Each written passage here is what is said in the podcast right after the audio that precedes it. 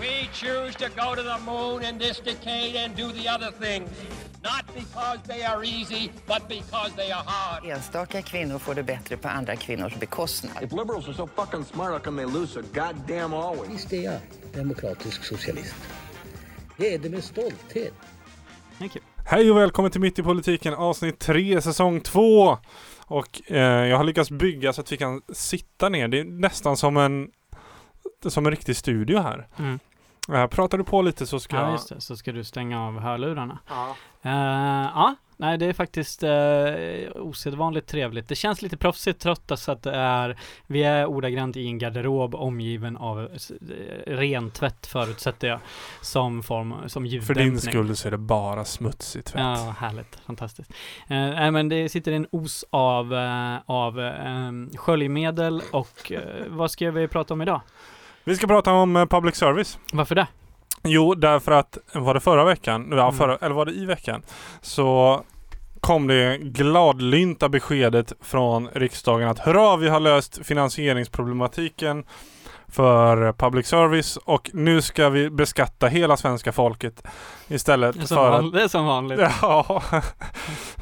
Eh, för, förut, eller som det är nu, eh, fram till den första januari, eller fram till den sista december, så betalar vi den här traditionella tv-avgiften som eh, om man inte gör det så får man en snigel på ögat. Just om alla som kommer så ihåg den gamla reklamen. Eh, men nu slipper vi tv-pejlare som eh, smyger utanför huset och konstiga telefonsamtal mitt i natten. Så här, jag har hört att du har en tv-mottagare. Och så jag, va? Va, va, va? Vad menar du? Ja, jag ser nog att du har en tv. Och så undrar man hur de ser det. Just det. Men eh, regler. För att, vänta, Mhm. från och med den första januari så kommer alla människor i arbetsför ålder att beskattas. Eh, reglerna är att vi ska inte prata det Spel. politiska spelet. Så att om det här förslaget kommer då gynna den kulturmarxistiska revolutionen ytterligare och därmed göra Sverigedemokraterna till eh, världens femte största parti. Det är inte jätteintressant. Vi får heller inte prata över huvudet på folk. Just det. Eh, vi ska vara inkluderande så vi kan inte referera till om du har bara hade sett den här ryska dokumentärfilmen från 1937 som gick där 06.26 söndag morgon.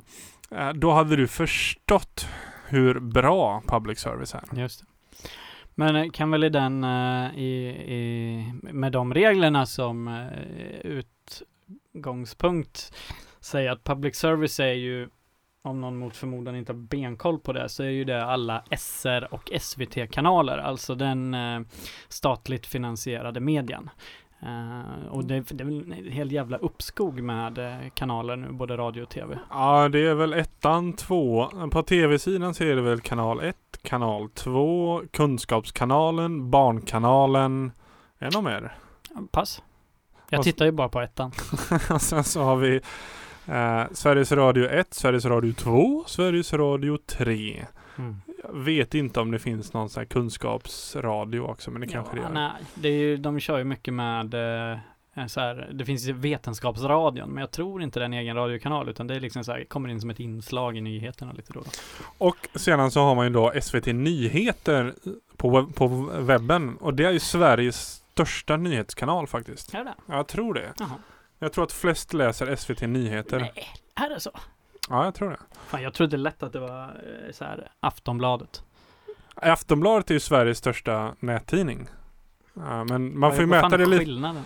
Ja, men alltså Aftonbladet trycker ut vilken skit som helst. Ja, det är liksom. inte nyheter. Det kan ju Ja, vara liksom den här Let's Dance-deltagaren har Ja, halkat. Bianca Ingrosso köpte på nya dojor. Det Och känns som att vi kommer återvända till Bianca. Bianca. Bianca. Vi har precis när vi pratade igenom det här och vad liksom som är kvalitativt utbud för människor så har Bianca Ingrosso få varit liksom antitesen till kvalitet. Ingenting illa om henne. hon verkar faktiskt vara en ganska trevlig människa. Ja, eller ja. Ja, Jag tycker hon verkar ganska trevlig, men Just det. på det intellektuella planet så kanske hennes eh, mediaproduktioner är någon form av eh, bottenskrap på undersidan av en... Ah, vi ska inte gå vidare på det.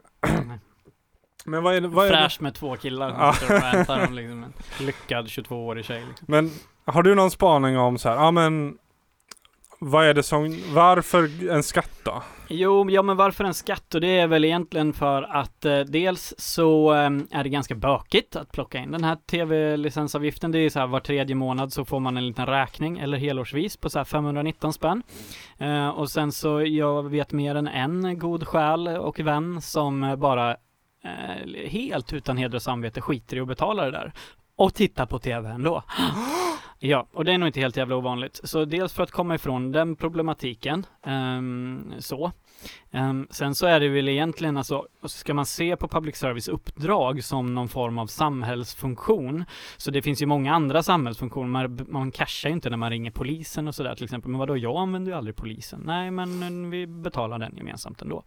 Sen så också i och med digitaliseringen så är det ju liksom, du behöver inte ha en TV idag för att eh, konsumera public service. Eh, sen så var det någon diskussion för några år sedan om huruvida liksom en dator eller en padda räknades som en TV-mottagare. Men idag, jag knarkar ju public service trots att jag eh, egentligen, jag skulle kunna göra mig av med min TV för den fyller ingen större funktion.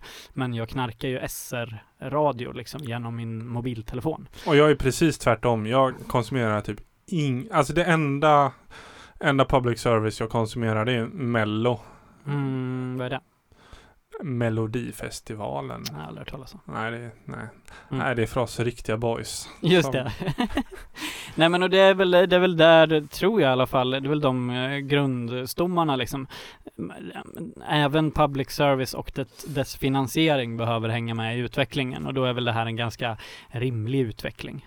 Eh, Jag, jag, jag tror det blir liksom eh, smidigare så här. För alla inblandade. Och dessutom så har det ju skapat så jävla mycket debatt och diskussion. Alltså public service är ju en riktig höger-vänster-fråga. Alltså ska, ska staten eh, erbjuda sånt som marknaden egentligen kan lösa? Ja eller nej? Och sen så svaret på det är ju helt beroende på vad man tycker. Så det har ju varit jävla massa tjafs om det här och då har man ju kommit överens om någonting och har man lyckats komma överens över liksom partigränserna. Ja, fair enough, hatten av, bra jobbat, då kör vi på det. Tänk, sen finns det väl de som i den här höger-vänster eh, frågan bara får bredda lite. Och det här tror jag mm, antagligen mest kommer från Sverigedemokrater. Men jag skulle inte, vad heter det, för det skulle inte förvåna mig om, om det finns liksom lite bredare engagemang i det här. Alltså, eh, ska staten ha ett organ som skickar ut information som staten har bestämt vilken typ av information det ska vara. Mm. Alltså, public service har ju ett sändningstillstånd. Ja men precis, ska vi ta det Ja, snabbt? gör det. Gör det. Alltså det är så här, de flesta myndigheter har ju ett regleringsbrev. Alltså, Vad är det? Jo, det är så här, om vi tar, eh, vi kan ta eh, polisen igen. Det är, en, det är en myndighet, det är Sveriges största myndighet. Och de får varje år av regeringen ett regleringsbrev där det står det här är vad ni ska göra. Och så står det lösa brott och förebygga brott och lite grejer sådär fram och tillbaka. Och så står det massa konstiga grejer som de ska göra. Och det gäller alla myndigheter och det är för att myndigheterna inte ska börja pyssla med liksom sidouppgifter som de typ tolkar som sitt uppdrag. Detta gäller nog också statliga bolag. Ja, men det gör det nog. Typ Akademiska hus. Ja, ja men precis. Jo, eh, precis. Eh, och den, SVT har inget eh, regleringsbrev utan de har eh, var femte år så får de ett sändningstillstånd som jag egentligen skulle kunna säga att man kan översätta till ett regleringsbrev. Där det står det här är vad ni ska ägna er åt eh, och inget annat. Eh, så. Och där kommer ju då ha som, en, som ett brev på posten eh, att det sätter ju gränser för vilken typ av information som får presenteras. Ja. Till exempel ehm, i den sista slutdebatten för innan, innan valet Mm. så uttryckte ju sig Jimmy Åkesson typ så här, ja men ehm, de är ju inte svenskar eller någonting sånt där. Jag kommer inte exakt ihåg. I- Ja, just det. Ni kan väl gissa er till vilka han menar inte var svenskar. Eh, Just det, och därför kan de inte få ett jobb. Så var det. Ja, eller, jag, Annie tänk, jag tänker inte tolka själva. Ja, men Vad jag tror han det var exakt det han sa faktiskt. Jo, ja, men, men jag tror att det fanns en annan andemening av det han sa än vad alla tolkar in att han sa. Men skit, skitsamma just Aha. det, utan det här har mera att han sa det. Ja. reaktionen direkt efteråt från de SVT-anställda Sändningsledningen. sändningsledningen, de som står och Alltså i, i programmet Ja. Så tog ju de avstånd från hans uttalande. Alltså programledarna gjorde ja, det. Ehm, och public service ska ju någonstans vara opartisk. Men det här var inte så att de som individer tyckte att det här var viktigt att ta avstånd ifrån. Eh, eller det kanske de gjorde men, men de, SVT hade fällts i granskningsnämnden några veckor tidigare Mm. i en annan debatt där Jimmy Åkesson också hade varit med. Mm. Där de inte hade tagit avstånd. Mm.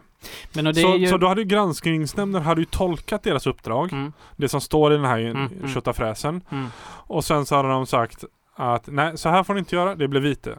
Så nästa gång en person som Jimmy Åkesson, rätt eller fel vad han tycker, uttrycker sig i den här debatten som ändå partiledare.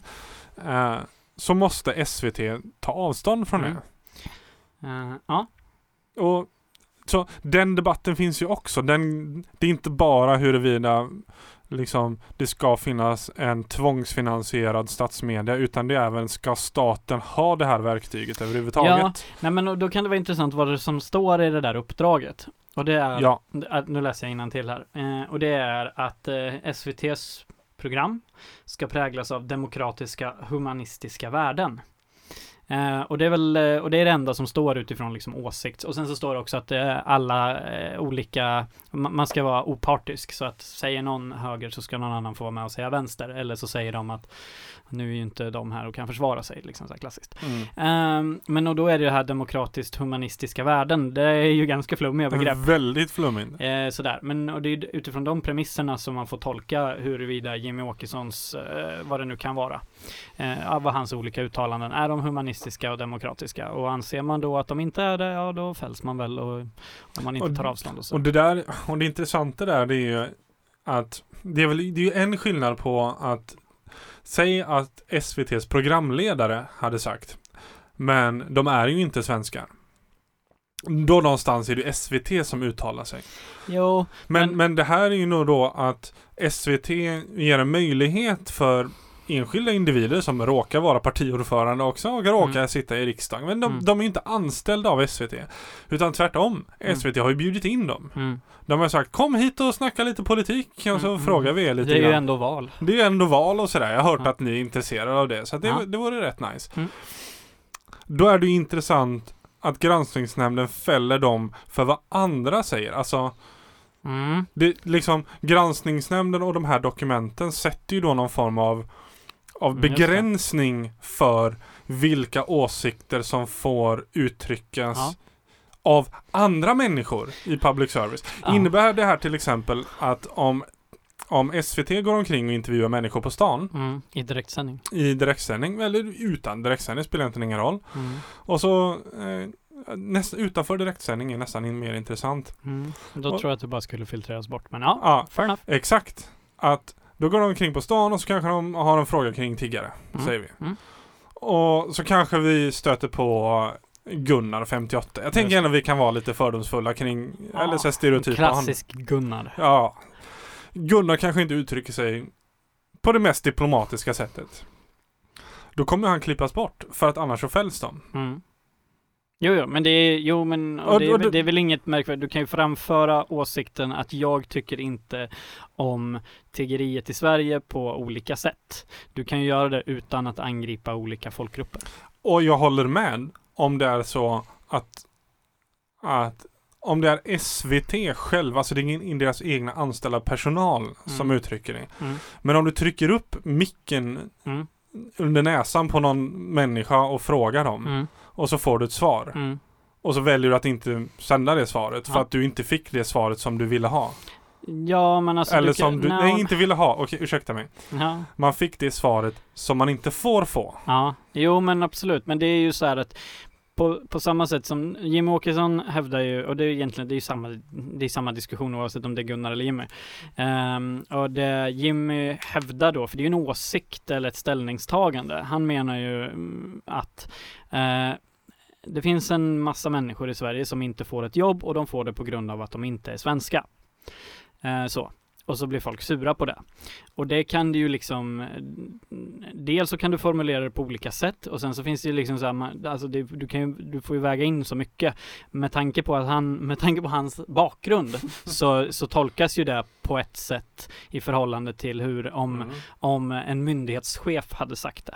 Men egentligen så är det ju liksom så här, han, han menar ju liksom så här, ja men deras sätt att vara, deras kultur, det, det är liksom så här, de passar inte in här, de kommer inte få jobb och då blir folk på grund av det. Och då är ju liksom, då är frågan, är det, kan SVT stå bakom att eh, en viss människogrupp inte kan få jobb på grund av sin liksom etniska urs, Men jag, etnis- först, jag, jag, jag, jag förstår inte den här kopplingen mellan att en, van, en, en person som inte är anställd av SVT Mm, blir inbjuden mm, för att SVT ska utföra sitt samhällsuppdrag. mm, Och i den så ska de vara opartiska och bla bla bla. ja, Och sen så uttrycker sig den här personen Mm. precis så som de tänker och tycker. mm, Och, och då, då ska SVT stå ansvar mm. för det. Hur, Ja, ja det, jag, nu, jag tror vi är ute på djupt vatten här för det här är saker vi inte kan. Men jag tror att det har att göra med eh, det som, eh, när man är ans- för man är ju ansvarig utgivare. Och som ansvarig utgivare så är du ansvarig för allting som sägs i programmet. Så att det är en person som är ansvarig för allt. Eh, och det är jättekrångligt och jobbigt. Eh, som exempel så kan jag säga så här, jag jobbar ju eh, fortfarande för eh, Socialdemokraterna i Göteborg och vi har en Facebook-sida om någon på vår, skriver någonting på våran vägg så är vi ansvariga utgivare för det. Så om någon publicerar en länk eh, som är jätterimlig, man publicerar en länk till en Wikipedia-artikel där det står glass är gott. Nej, det skriver man inte på Wikipedia. Men eh, en åsiktssida där det står glass är gott. Eh, så är vi ansvariga för vad som står där. Om man via den här länken sen byter till att Hitler var en soft snubbe eh, och länken ligger kvar hos oss så eh, är, vi fortfarande ansvariga utgivare för innehållet där. Vilket gör att eh, vi tar bort alla länkar av liksom, så praktiska skäl. Eh, och det, det här har ju liksom med, det, med just eh, ans, ja, fenomenet ansvarig utgivare. Tror jag. Så jag tror att det, den, det låter ganska rimligt. Ja, och där kan sosse-Sverige liksom, där någon ska vara ansvarig hela jävla tiden och det ska vara regler hit och regler dit. Kan inte folk bara få heila lite i SVT utan att det ska bli ett jävla liv? Men och där någonstans, jag blir lite djävulans advokat här känner jag, men ehm, då visar det ju väl ändå någonstans att ett, eh, när du är ansvarig utgivare, Mm. så ditt uppdrag är ju någonstans att eh, när du inte har ett regleringsbrev eller ett sändningstillstånd Mm. på det sättet, utan du har en tidning Mm. eh, eller din Facebook-sida. Mm. Det du är ansvarig för det är att se till att man inte bryter mot lagen. Eh, Ja, Ja, det är liksom, du, har ingen, du har inga andra uppdrag som definieras Nej. av det. Du har ingen politisk styrning som säger eh, du, du kan ha, för du kan vara antihumanistisk om du vill. Mm. Det är, så länge du inte bryter mot lagen så är det happy doodle do. Eh, men det här sändningstillståndet då innefattar ju uppenbarligen ett, eh, ett ramverk mm. som vet du, public service måste förhålla sig till. Mm. Och när de går utanför det ramverket eller när andra kan gå utanför det ramverket inom ramen för deras program Mm. så blir de fällda. Mm. Men det är inte de själva som har beslutat om ramverket Nej, utan det är politiskt. Mm. Ja, så där var väl så där kom folkviljan in i det hela. Nej men och det är väl eh, eh, alltså eh, det kan ju te sig krångligt om inte annat. Och sen så blir det ju alltid en debatt och en diskussion. Men man resonerar ju alltid så här när man blir fälld. Eh, så, resoner- så är ju den standardkommentaren är så här, jag är glad för granskningen och jag välkomnar fällandet. För då vet vi vad vi ska förhålla oss till. Alltså man tar ju inte fällning, alltså sen så kanske man tar det, kanske man är skitsur över att man blivit fälld i granskningsnämnden. Men det är ju standardkommentaren liksom att vi vi välkomnar det här. Och nu är vi fällda, ja då vet vi vad som gäller, då är det enklare för oss att förhålla oss i framtiden. Eh, Det är så man brukar resonera i alla fall. Ja, ja. Eh, det, det var i alla fall mitt exempel på ehm, att man kan ju, alltså den diskussionen finns också bara. Det var egentligen bara det min poäng var att där kan man hitta en dis diskussion kring om staten ska kunna kontrollera ett budskap på Mm. det sättet. Mm. Nej men och staten, alltså sen så liksom vad är SVT eller vad är public service uppgift? Jo men public service uppgift eh, är liksom att göra det, dels det som marknaden inte erbjuder. Och då blir det ju eh, liksom framförallt mycket kultur på typ så här minoritetsspråk och kultur som inte liksom får finnas, som inte är kommersiellt gångbar liksom sådär. Eh, och då är frågan, ja men när man gör saker som är kommersiellt gångbart då? Eh, läs Lex Doobidoo. Eh, nu vet inte jag om Doobidoo finns där för att, det är Skansen. ja, men för att det är samhällsnyttigt och inte, in, inte platsar någon annanstans. Det vet inte Ja jag. men så ska det låta. Ja, nej, men sådana saker. Alltså egentligen stora snygga produktioner. Man kan som, säga svensk kändis-tv. Ja, det kan man väl kalla det. För det, ja men så ska det låta är väl ett praktexempel. Det som Ja. alla liksom älskar. För att fotbolls-VM och eh, vad heter det? Eh, det här jävla eh, musik... Mello. Mello. Eh, det är ju ändå så här, i, i uppdraget så ingår att eh, man ska, det ska vara tillgängligt för alla.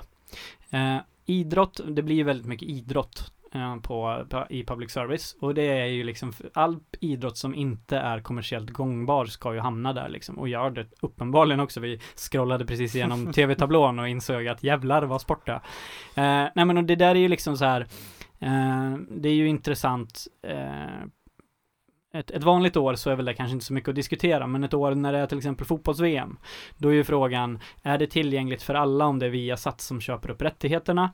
Eh, ehm, nej, det är det ju inte. Eh, men eh, är det är det liksom kommersiellt eh, är det kommersiellt gångbart att köra fotbolls-VM utanför SVT? Ja, det är det garanterat. Mm. Eh, och då är det två värden som står mot varandra. Eh, och det där liksom, fotbolls-VM är ju ett unikt case, men om vi tar då de här, vad, vad- heter det, de här kändisar som sjunger varandras låtar, programmet. Eh, så ska det Så låta. ska det låta, som är ju liksom jordens vrålsuccé. Det är det liksom så här, hade det varit kommersiellt gångbart? Ja. Behöver det vara tillgängligt för alla? Nej. Och då är frågan, ska, och det, då hänvisade jag till liksom, jag, som statssocialist så är det ju så här att man känner ju ibland att, men ska marknaden alltid få plocka russinen ur kakan?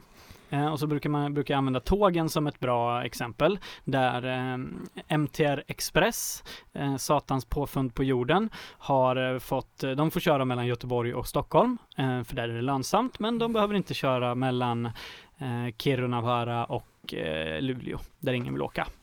Så, utan där får vi skattebetalare gott liksom ta den smällen. Och det tycker jag är dåligt. Eh, men där är liksom tågnätet en helhet, för det blir ju verkligen så att de lönsamma delarna eh, behöver ju finansiera de mindre lönsamma delarna. Men eftersom, och det var ju Daniel som sa, jag ska inte ha cred för det, att eh, men public service har ju sina pengar ändå. Så där kan man ju egentligen bara sända skit som ingen vill se och man får ju in kulorna ändå. Det får ju inte ett, exempelvis SJ liksom. Det, det finns ju ingen skatt som betalar liksom våra tågresor. Nej, så liknelsen där hade väl varit om SJ, om, om SJ beskattar hela svenska folket på 10 tågbiljetter varje år. Mm. eh, så kan ju de köra vart fan de vill, när de vill och hur de vill. Och det är kanske egentligen så kanske vi hellre vill ha ett statskontrollerad järnväg där man alltid har bra linjer överallt. Liksom. Mer än vad vi vill ha MTR Express. Så där kan man nästan säga vice versa liksom att eh, och det är väl så här, alla marknader är inte lika framgångsrikt privatiserbara som Nej. alla. Nej men, men det du sa som var väldigt klokt är ju att eh, public service är ju några som bara kan ha kakan och inte behöva russinen. Eh, just eftersom man får in kulorna ändå. Pengarna. Mm, och nu går det upp till en, vad fan var det, 8 miljarder, 9 miljarder kronor varje år. Mm, mm. Så att inom ra- det finns ju mycket pengar där att hämta för att göra lite vad fan som helst. Eh, och, det, och, det, och det märker man ju. Alltså jag, när vi kollar igenom lite tablån nästa lördag, typ 16-15 eller någonting sånt där. Så är det 14 förskoleelever på skidresa, något sånt där. Någon en timmes dokumentär från Norge när det är en är en förskollärare eller om det är någon man som har sina unga eller ett gäng ungar med sig till åka skidor. Mm. Alltså det är ju inte ett russin. Nej, det är ju inte. Det, Nej, det är ju, det, men det finns väl mycket liksom så här, och jag tror att man kan nog komma på, beroende på vem man är, så kan man nog komma på en jävla massa enskilda exempel på där man tycker liksom så här, ja men det här har ingen samhällsfunktion, det är inte folkbildande, det är liksom så här, det här är bara skräp. Visa den här gamla klassiska runda ringen med klockan istället liksom. Eh, ja men den idé. här testbilden. jaha, testbilden ja. Ja, ja. ja den var ju nice. Ja, Eh, ja men så, för att det är ju, det är ju några få liksom uppdrag de har. ja. Men framförallt det intressanta är ju kvalitetsjournalistiken. Ehm, så. Ehm, och, för det är den som, det är där liksom demokrativärdet finns. Um, kvalitetsjournalistik och granskning så. Och då är frågan, eh, som du har ställt i alla fall, men är det här inte kommersiellt gångbart? Är inte liksom, vi har ju Kalla fakta är ju ett program som inte är eh, statligt finansierat och det är ju ungefär samma upplägg som många andra kritiskt granskande program. Eh, så förmodligen så går det ju liksom. Sen så trean kommer alltid sända nakna, halvnakna, liksom vältränade människor som är puckade framför någon form av nytta. Eh, uppenbarligen. Eh, så. Eh, men eh, den kloka invändningen mot det, eller den, inte den kloka invändningen utan sättet man har löst det på är ju att man har ju man har ju privatiserat det fast, fast inte själva liksom kanalen. Eh, det vill säga att det finns ju, eh, om man lyssnar på till exempel SR, eh, Eh, Sveriges Radio, P1, så har ju de en jäkla massa så här produktionsbolag som gör deras kritiska granskning åt dem. Alltså privata aktörer som, som gör program som SR helt sonika bara spelar upp.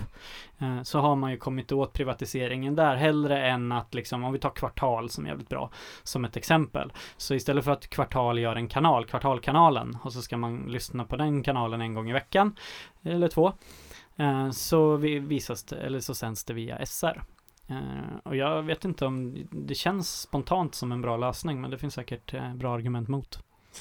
Ja, det låter väl som en rimlig lösning ur ett visst perspektiv. Alltså, där används ju pengarna för, alltså, folk kan på något vänster ta sig in och producera material till statsmedia. Mm. Ehm, ett problem som man kan väl säga ett problem, eller ett, beror på vad man tycker om det, men det blir ändå sådär att okej, vi har kvalitetsjournalistik Mm. eh, som kvartal. Mm. Och de har säkert upphandlat, de har skrivit på något kontrakt och de ska leverera x antal avsnitt eh, f- till de här. Mm. Ja, och det, och det är ju nice. Men sen är det ju helt upp till enskilda individer på SR, Sveriges Radio, Mm. att avgöra om man vill fortsätta sända det här eller inte. Mm. Så det är inte upp till dig, du som lyssnare. Nej. Du, du kan ha en miljon personer som tycker det här är- det är fan det bästa programmet Mm, någonsin. Mm. Mm. Men för kvartal så är du är ju inte kunden. Nej. Utan det är ju Sveriges Radio som är Ja, kunden. Så det, de, de, och det de då behöver göra är ju att de får ju liksom göra en, och det, det, det blir ju någon mått av godtycke blir det ju alltid när man ska göra en bedömning utifrån en text. Vilket ett sånt här sändningstillstånd är. För alltså, deras roll är inte att sända det som en miljon människor tycker är asbra. Eh, även om man tycker det är asbra. För att är det, är det en miljon människor som tycker att det här är asbra, ja men då har ju den här, om vi, exemplet var kvartal, vilket de säkert har, då har ju de en egen kommersiell plattform. Utan public service ska ju sända det som, som, som de ska sända, inte det som vi tycker är bra. och det köper jag. Mm. Um, men ja, jag kan fortfarande känna att det, det måste finnas, så här, det svåra blir, var, var blir gränsdragningen? Mm. Liksom, vem är det som avgör om det är kommersiellt gångbart Mm. eller inte? Ta, och nu kommer lite, lite personlig reflektion eller vår, vår lilla podd här. Alltså vi har väl kanske 300-400 lyssningar per avsnitt sådär. Ehm, och det är rätt nice. Vi ska väl försöka få några fler och det vore också nice men åt det hållet. Och då finns det lite olika topplistor för podcasts. Som man kan hamna in på. Du kan hamna på Acast topplistan och du kan hamna på eh, iTunes. Poddtoppen, iTunes, fan och hans moster. Sådär. Och, och när man har en ny podd och dyker upp, så dyker man upp där. Och då får man, liksom- då kanske du kan få upp 1000 till 1200 lyssningar per, Mm. per avsnitt. Men efter ett tag så dimper det därifrån. När man du- inte är nyhet längre. När man inte är nyhet längre och man inte har fått till mycket med subscribers. Jag tror det är så de räknar och lyssningar antagligen. Så kan man tänka, men vad är, det, vad är det som är på de här listorna då? Ja, det är ju Sveriges Radio. Ja. Och då tänker man, jaha, menar du att det är liksom livekanalen Sveriges Radio? Nej, nej.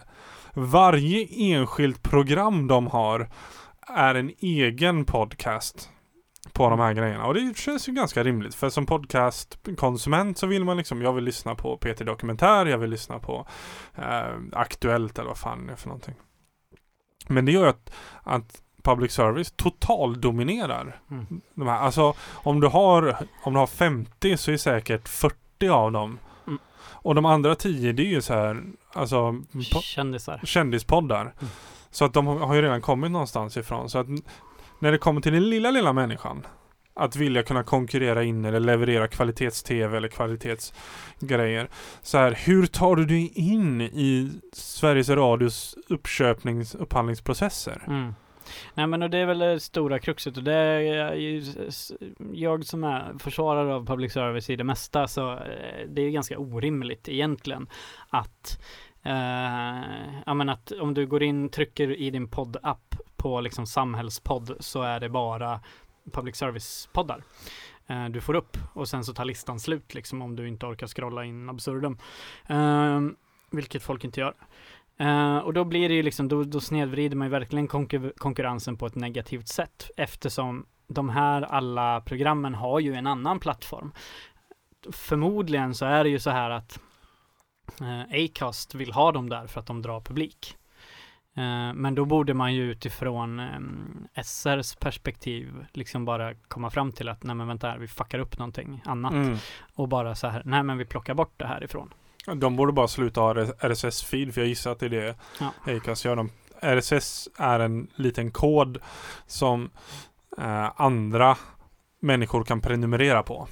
Så om man gör någonting nytt så kan de ha prenumererat på den här koden och så dyker saker och ting automatiskt upp på många olika ställen istället för att man ska hålla på och ladda upp överallt och så. Eh, Frågan är ju hur stor målgruppen är som är arga på SR för att de konkurrerar med deras poddar. Nå, och det, den är ju säkert inte jättestor. Nej, men nej, det är den garanterat inte, men, För att intellekt- hur många men intellektuellt hedligt så tror jag att det är svårt att argumentera emot. Ehm, så det ställer lite frågan kring, alltså jag är ju principiellt är, jag för en public service-funktion, don't get me wrong, jag menar inte. Det finns områden som kom, det kommersiella aldrig kommer vilja ens producera. Alltså till exempel långa dokumentärer om hur dumt det är med kapitalism. Mm. Det vore ju jävligt det, det vore, alltså är du, är du ett företag så är det att skjuta sig själv i foten och säga att Mm. hela vår existensberättigande är felaktigt. Och I like the capitalism as much as the next guy men jag kan fortfarande se att ja, där, där kan det nog finnas begränsningar. Eller norsk dokumentär om 12 14-åringar. ja, som åker till Sälen och, och, och, och pitchen för det här också så här det är att det är jobbigt. Mm. Men där kan man ändå känna igen sig. När man, Ja, åker, man har en dagisklass i fjällen. Ja, men det är ju ändå jobbigt. Ja men det, det ska vara, alltså det är ju en dokumentär också så det är, det är ju inte satir, det är inte, det är ingen film utan det, är, det kommer vara en timme där de följer efter en snubbe som har det ganska jobbigt i, i fjällen. Ja. Alltså, Ja, lycka, alltså det där kommer aldrig vara på sexan. Nej, Eh, nej. Det så någonstans, och jag vet, det är inte alla som tycker det är roligt. Jag kollar aldrig på SVT, jag kommer inte kolla på den här heller. Men jag vill ändå att möjligheten för mig att titta på det där finns. För att om det inte finns, då finns det ett informationshål Mm. i verkligheten. Då kan man verkligen prata om att det finns perspektiv och berättelser som aldrig berättas. Mm. Eh, för att vi inte tar oss tiden. Man kan säga så här. Man, man kan... Man, vi skulle kunna kategorisera in berättelser i två. For, for the sake of this argument. Du kan ha produktiva berättelser och improduktiva berättelser. Och produktiva berättelser, det är sådana som du kan sälja. Du kan sälja Bianca Ingrosso. Mm. Eh, hon föddes till en rik morsa och hon har en lite halvrolig personlighet och hon kan gå omkring och vara halvt misslyckad och så filmar man henne och så är det massa som tittar på det. Oj, oj, oj vad roligt. Eh, och så kan du ha improduktiva berättelser. Och då är det liksom en norsk man som har lite jobbigt i fjällen i en timme. Liksom. Du, du kan inte sända det liksom bästa sändningstid på en fredagkväll och bara Åh, gud vad roligt! Nej, men framförallt så tappar du reklamintäkter. Ja. Eh, för du tappar tittare, för det är ingen, Mm. som, är ingen som är intresserad av det. Nej. Så om folk inte är intresserade av det och det är inte någon som kan betala för att dokumentera det, då dokumenteras ju inte erfarenheten heller. Mm. Så att då blir det också massa berättelser där ute som inte blir dokumenterade, som inte blir berättade. Så att där fyller ju public service en enorm funktion Mm. oavsett om vi tittar på det eller inte. För att förr eller senare kanske någon tittar på Ja, det. men sen är det ju också det stora, det stora bidraget som public service ändå har är ju nyhetsuppdatering uppdatering och granskningen. Alltså så att vi får de nyheterna som är eh, relevanta eh, och inte de vi vill ha. Eh, för då, alltså jag, kom, jag vet inte, är det någon som kommer ihåg Fredrik Birging som var på trean för några år sedan där man avslutade med en liten kul nyhet. Det var ju så här alltid till någon så här ekorre som åkte eh, snowboard eller något sånt där. Ja, trean hade nyheter va? Ja men precis. Och Och det- femman hade väl också Ja, den jätte, så här. jättepajigt. Nej men och det var väl en, det är väl en avart. Men det är ju ändå liksom så här, och kikar man på hur det ser ut i andra länder där USA får vara extremen, där du får liksom nyheter utifrån vad det är vi vill att folk ska tro och tycka. Där nyheterna alltid kommer med en värdering och det är det som är det stora liksom eh, tillskottet liksom där. Och det är ju jävligt tråkigt för det gör ju bara att det är massa jävla krig och konflikt på nyheterna hela jävla dagarna och aldrig någon, alltså det finns ju ingen positiv nyhetsbevakning ish alls. Eh, så. Eh, men i övrigt så, så går det ju att diskutera public service Alltså du kan ju göra en djupdykning på egentligen alla olika alltså, grejer liksom och gå ner och hitta kritik. Alltså, ja man ska erbjuda på alla språk. Jaha, men det här språket, eh, romani finska fick eh, så, si och så många sändningstimmar medan samiska fick så många timmar. Eller du kan gå ner på P4 nivå, alltså på lokal public service. Vad är lokalt? Bara den jävla diskussionen. Uh, och alltså man kan ju egentligen djupdyka, eller som din spaning tidigare liksom där, eh, varför är P3 bara liksom kulturmarxister som sitter på bästa sändningstid i- uppblandat med låtar som du kan lyssna på på Rix FM lika gärna. Alltså så, det finns, du kan ju diskutera eh, så otroligt mycket kring det här uppdraget. Det är ganska känsloladdat. Det blir det när staten ska gå in och bedriva någonting som vi träffas av. Det är väldigt få människor som diskuterar liksom Sjö och havsmyndighetens vara och icke vara. Men det är för att ingen förutom någon kränkt fiskare drabbas av det. Alltså, underskatta inte Sjö och havsmyndighetens påverkan på sjöfarten. Just, just saying. Eh, det är en väldigt...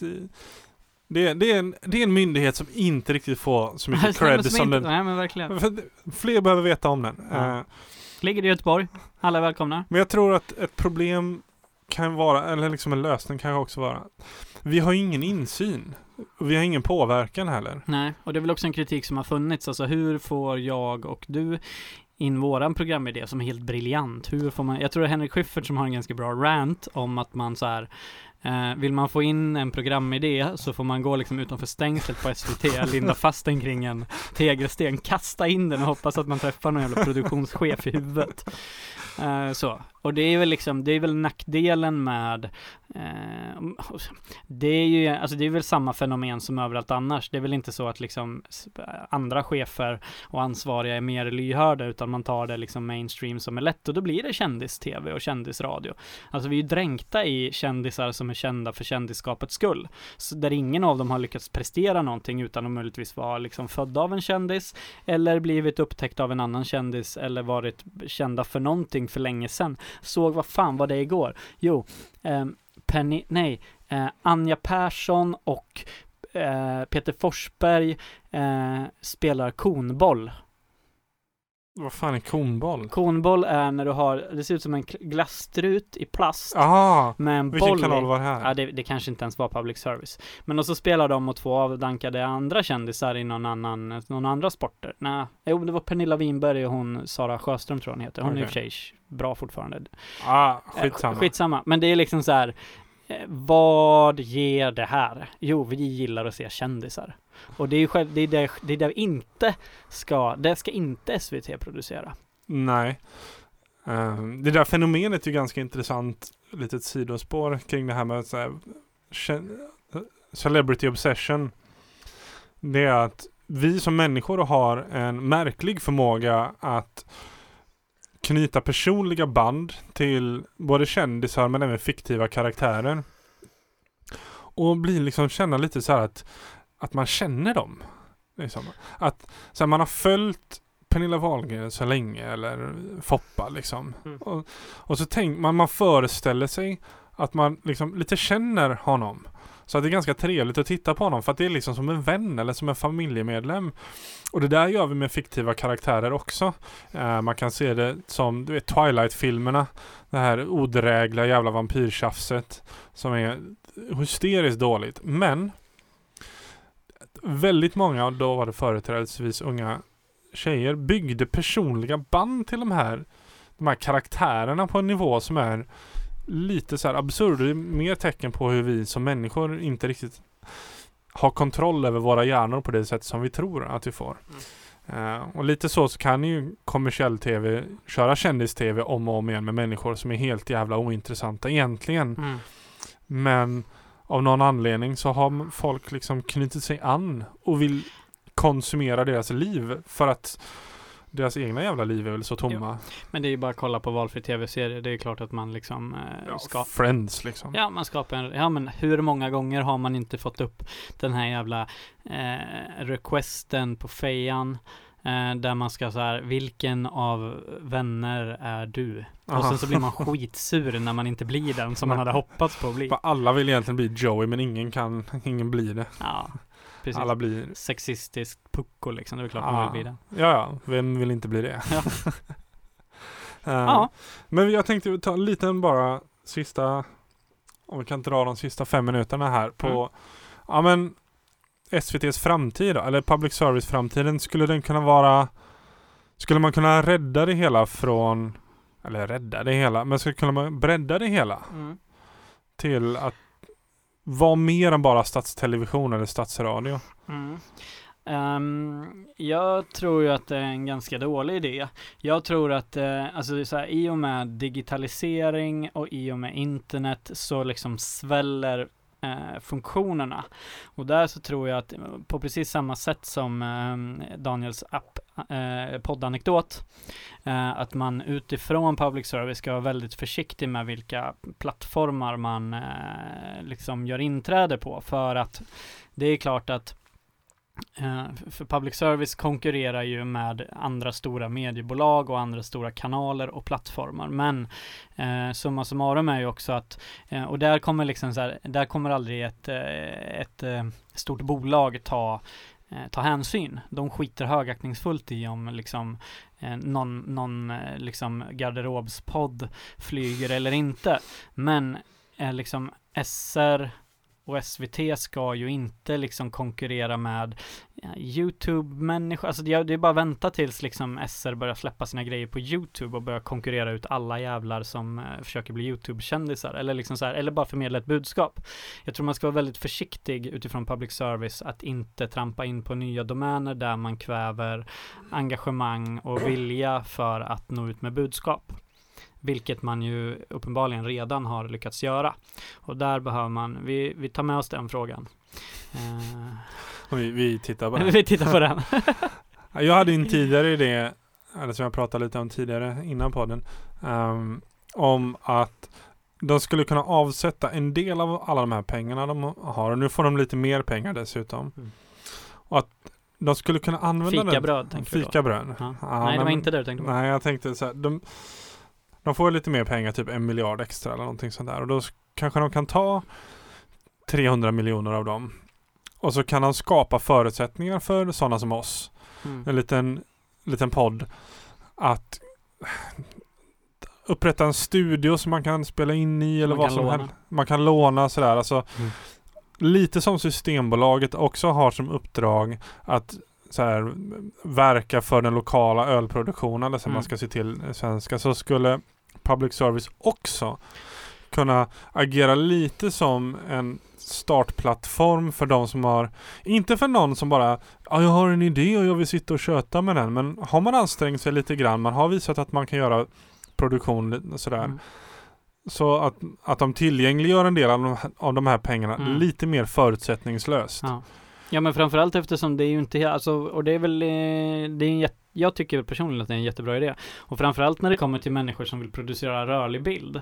För det är ju inte, alltså det är ju, det går ju ganska smidigt idag med mobiltelefoner och dylikt. Men alltså det kräver ju ganska mycket teknisk er, kunnande och dyra grejer. Och då liksom så här, ja men vi kanske har en 16-åring, 17-åring och en 18-åring här som är helt briljanta på att eh, skapa någonting. Men public service kväver liksom deras eh, möjlighet att nå ut för att man upptar all konsumtionstid hos människor. Plus att de här människorna har liksom inga medel och det är ju verkligen en statlig funktion att lyfta människor att bli där de själva vill. Så det är väl en jättebra idé att eh, låta liksom en del av public service medel går till att främja eh, liksom publiceringsmöjligheterna eh, hos svenska folket. Mm. Och Det är, våran, det är våran idé. Det är Eller din idé. idé som jag skriver in mig på. Men nu, nu kör vi på den. Eh, nu tänkte jag tigga lite tid av er. Om, om ni ändå har lyssnat hela hit så tänker jag inte tigga pengar av er.